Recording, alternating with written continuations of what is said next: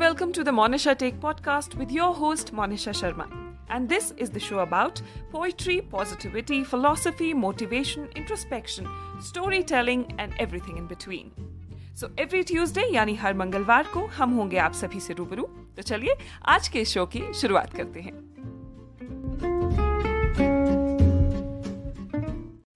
नमस्कार आदाब जुले एक नया दिन साल के एक और महीने की शुरुआत और उसके साथ साथ आज का नया एपिसोड। पिछले एपिसोड में मैंने आप सभी को पंजाब से जुड़ी एक फोक टेल, यानी लोक कथा सुनाई थी, जिसे सुनने के बाद आज के एपिसोड के लिए हमें एक सुझाव आया है कि आप एक कहानी महात्मा बुद्ध के बारे में सुनना चाहते हैं। तो चलिए, आज हम आपको महात्मा बुद्ध से जुड़ी एक कहानी सुनाते हैं। वैसे इस तरह का अगर आपके पास भी कोई सुझाव है तो आप मुझे बेझिझक मैसेज कर सकते हैं। इन कहानियों को Spotify Apple podcast Google podcast Hubhopper पर भी आप सुन सकते हैं। और यदि आपके पास कोई सुझाव है तो आप मुझे मेरे फेसबुक और Instagram page the Monisha tech पर कमेंट करके बता सकते हैं। आप सभी के सुझावों का मुझे इंतज़ार रहेगा। तो चलिए महात्मा बुद्ध के शुरुआती जीवन से जुड़ी कुछ बातों के साथ आज की इस कहानी की शुरुआत करते हैं।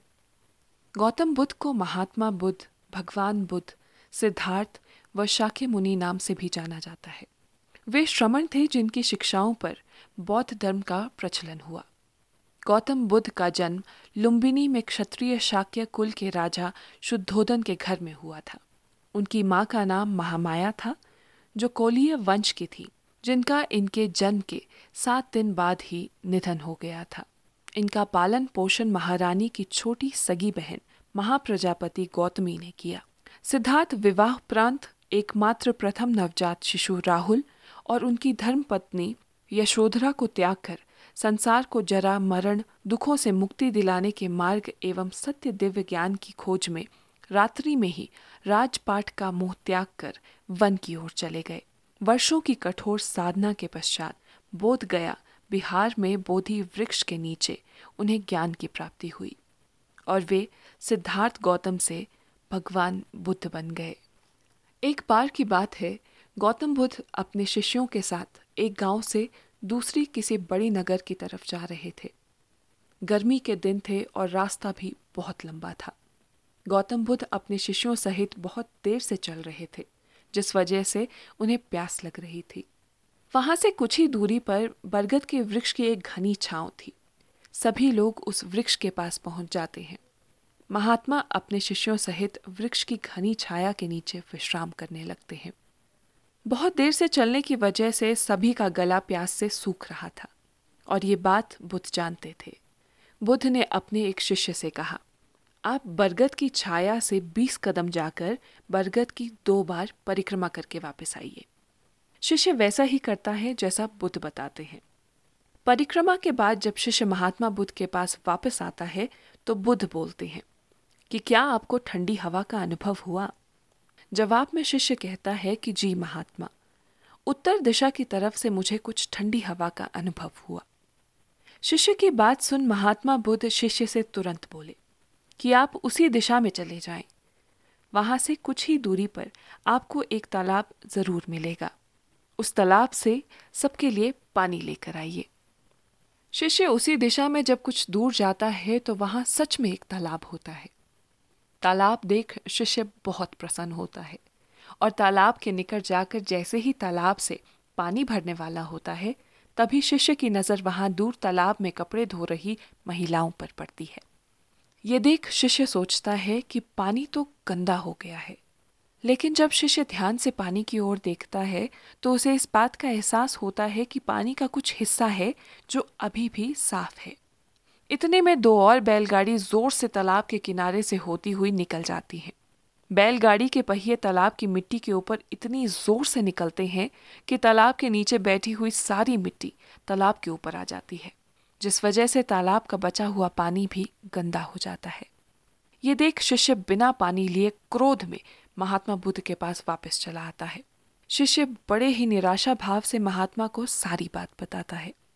शिष्य की बात सुन सभी शिष्य बोलते हैं कि महात्मा, हमें तुरंत यहाँ से निकल जाना चाहिए और किसी दूसरे नगर में पानी की खोज करनी चाहिए, वरना प्यास के मारे जान निकल जाएगी। महात्मा बुद्ध सभी को शांत होने के लिए कहते हैं और बोलते हैं कि धीरज रखो और कुछ देर यहीं बैठो। उचित समय आने तक संयम बनाए रखो। सभी महात्मा बुद्ध की बात सुनकर शांत हो जाते हैं और वहीं बैठ जाते हैं। कुछ समय बीत जाने के बाद महात्मा अपने शिष्य से उसी तालाब में जाने के लिए कहते हैं। शिष्य बिना कोई सवाल किए उस तालाब में पानी लाने के लिए फिर चला जाता है। तालाब की हालत देख शिष्य को यकीन ही नहीं होता। तालाब का पानी पूरा साफ़ हो चुका होता है। ये देख शिष्य बहुत खुश होता है और पानी भरकर महात्मा बुद्ध के पास आ जाता है। सभी पानी पीकर अपनी प्यास बुझा लेते हैं, लेकिन अभी भी सबके मन में यह सवाल होता है कि आखिर ये चमत्कार हुआ कैसे? तालाब का पानी तो गंदा था। उन्हें लगा कि यह महात्मा बुद्ध की शक्ति है। इनमें से एक शिष्य ने तो महात्मा से सवाल पूछ ही लिया कि यह चमत्कार उन्होंने कैसे किया? शिष्य को जवाब देते हुए महात्मा बोले, ये कोई चमत्कार नहीं है। ये आपके सब्र का फल है। ये फल है आपके सब्र बनाए रखते हुए उचित समय के इंतज़ार का। जितनी देर हम सब लोगों ने सब्र किया, उतनी देर तक तालाब के पानी के ऊपर तैर रहे सभी गंदे तत्व और मिट्टी तालाब के नीचे बैठ गए थे। फिर कुछ देर बाद शिष्य जब वहाँ तालाब के पास पहुँचा, तब तक सभी दूषित कण नीचे बैठ चुके थे। जिस वजह से तालाब का पानी पहले की तरह साफ़ हो चुका था, तथा तालाब साफ़ दिखाई दे रहा था। यदि उस समय आप लोगों ने सब्र ना किया होता, धैर्य ना रखा होता तो आप सब इतनी गर्मी में पानी की खोज में प्यासे रहकर शायद अब तक मृत्यु को प्राप्त हो चुके होते। क्योंकि यहाँ से आगे कोई तालाब है या नहीं, किसे पता? और होगा भी तो क्या उसका पानी साफ़ होगा या नहीं? इन सब कारणों से आप कभी प्यास ना बुझा पाते और प्यासे ही मर जाते। इतना कहने के बाद महात्मा बुद्ध ने शिष्यों को सीख देते हुए कहा, जैसी स्थिति हम लोगों के समक्ष आ जाई है, वैसी ही स्थिति और मुश्किलें ज़िंदगी में हर मोड़ पर आती हैं। तब उस समय भी आपको ऐसे ही संयम बनाए रखना होगा और अपने विवेक से काम लेते हुए ही एक उचित फैसले के साथ सही नतीजे पर पहुँचना होगा। हर मुश्किल दौर में सब्र रखते हुए उसे शांत मन से ही कोई फैसला लेना चाहिए। जिसका परिणाम आपके और दूसरों के लिए अच्छा हो। क्योंकि ऐसी स्थिति में लोग अक्सर गुस्से में आकर सब्र खो देते हैं और गुस्सा तथा जल्दबाजी में काम और फैसला कर बैठते हैं, जिसका बुरा परिणाम आपको भविष्य में देखने को मिलता है और जिसमें खुद का नुकसान अधिक होता है। कुछ परिस्थितियाँ जीवन में ऐसी होती हैं जहाँ हमें सब्र बनाए रखना होता है और उचित समय का इंतज़ार करना होता है।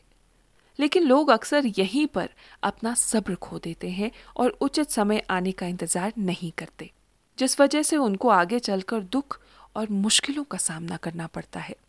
दोस्तों, याद रखिएगा, हमारे द्वारा लिया गया आज का फैसला हमारे आने वाले कल की खुशी और दुख को निश्चित करता है। धन्यवाद।